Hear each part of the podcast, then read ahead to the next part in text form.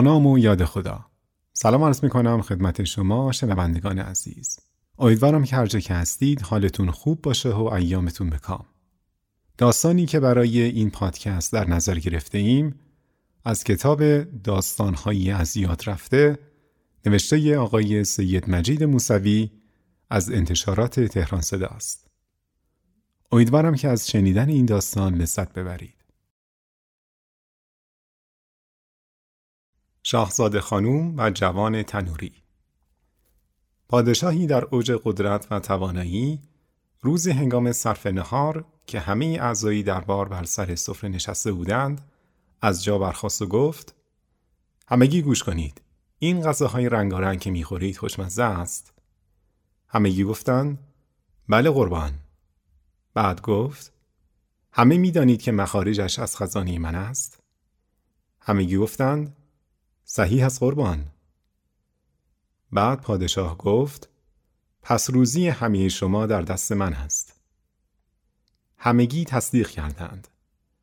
یکی از دختران پادشاه به نام دلارام که بسیار باهوش و روشن و آگاه بود اجازه صحبت گرفت و پادشاه که از تصدیق حضار بسیار خوشحال و مخروع شده بود گفت بگو دخترم حرفت را بزن.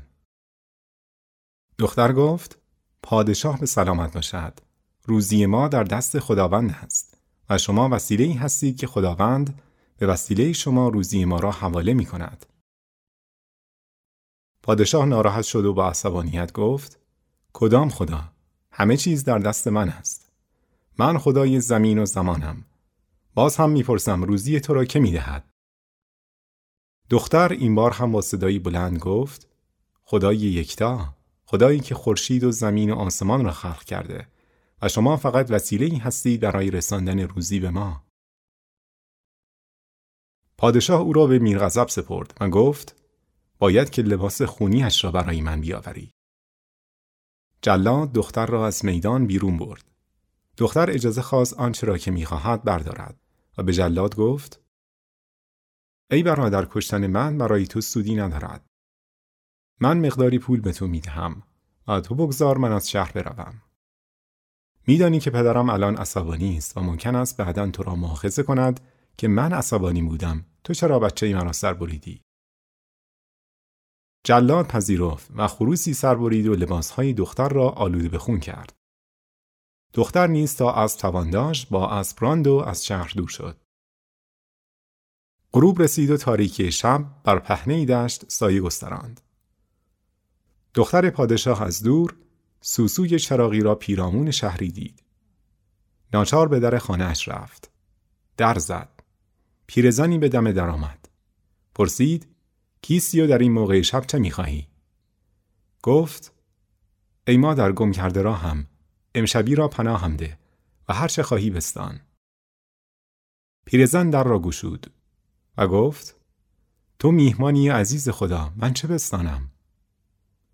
دختر با اسبش به داخل حیات پیرزن وارد شد. اسب را گوشه حیات بست و خود به داخل اتاق رفت.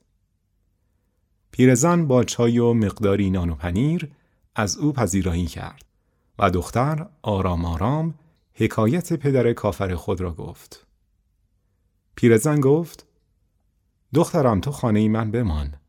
من دوک می‌رسم و از دستمزدم هر دو زندگی می‌کنیم. تو دختر و من مادر. اگر تحمل این زندگی فقیرانه را داری این افتخار را به من بده. دختر پیرزن را بوسید و پذیرفت و زندگی شروع شد. دختر متوجه گردید که پیرزن هنگام غذا مقداری نان برمیدارد و از اتاق خارج می شود. دلارام به او گفت مادر تو چون دندان نداری آرام غذا می‌خوری و من سفره را زود برمیچینم. یادم باشد که تا آخرین لقمت سفره پهن باشد. پیرزن خندید و گفت نه من پسری دارم که از روشنایی مردم میترسد و در تنور زندگی می کند. این نان را برای او می‌برم. دختر تعجب کرد و گفت این خیلی بد است. او چون فرزند توست برای من مثل برادر است. پس اجازه بده من او را از این فلاکت نجات دهم. پیرزن قبول کرد. دلارام پرسید نام او چیست؟ گفت سعید.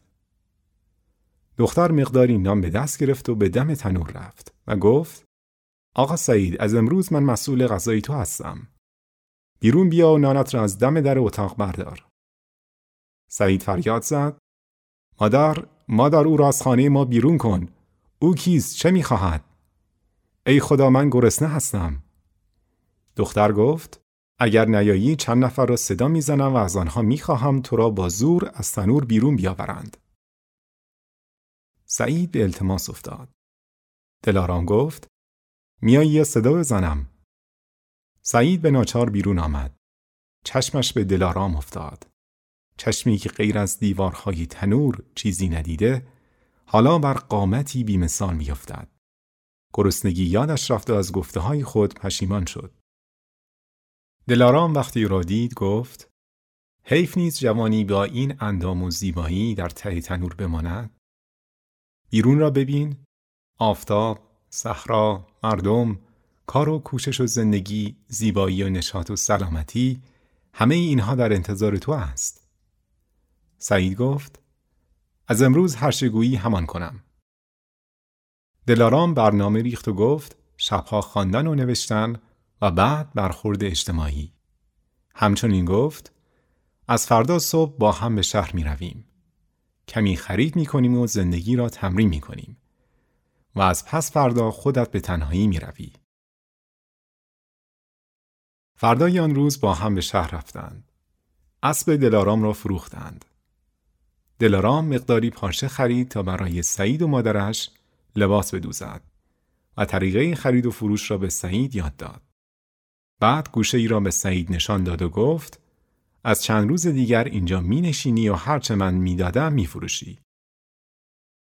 از آن روز دلارام هر روز مقداری روسری می دوخت و سعید روزانه چار پنج عدد می فروخت و استفاده می بردند. پیرزن گفت دلارام تا کی می‌خواهی سوزن بزنی و خودت را آزار بدهی؟ دلارام گفت مادر قصد من اجتماعی شدن سعید است.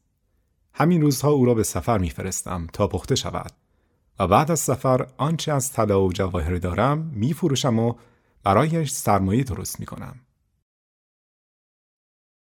دلارام به نزد کاروان سالاری رفت و از او خواست سعید را به صورت امانت با خود ببرد و برگرداند. در عوض مبلغی دریافت کند. کاروان سالار پذیرفت و سعید که اکنون کاملا پخته شده بود به سفر رفت.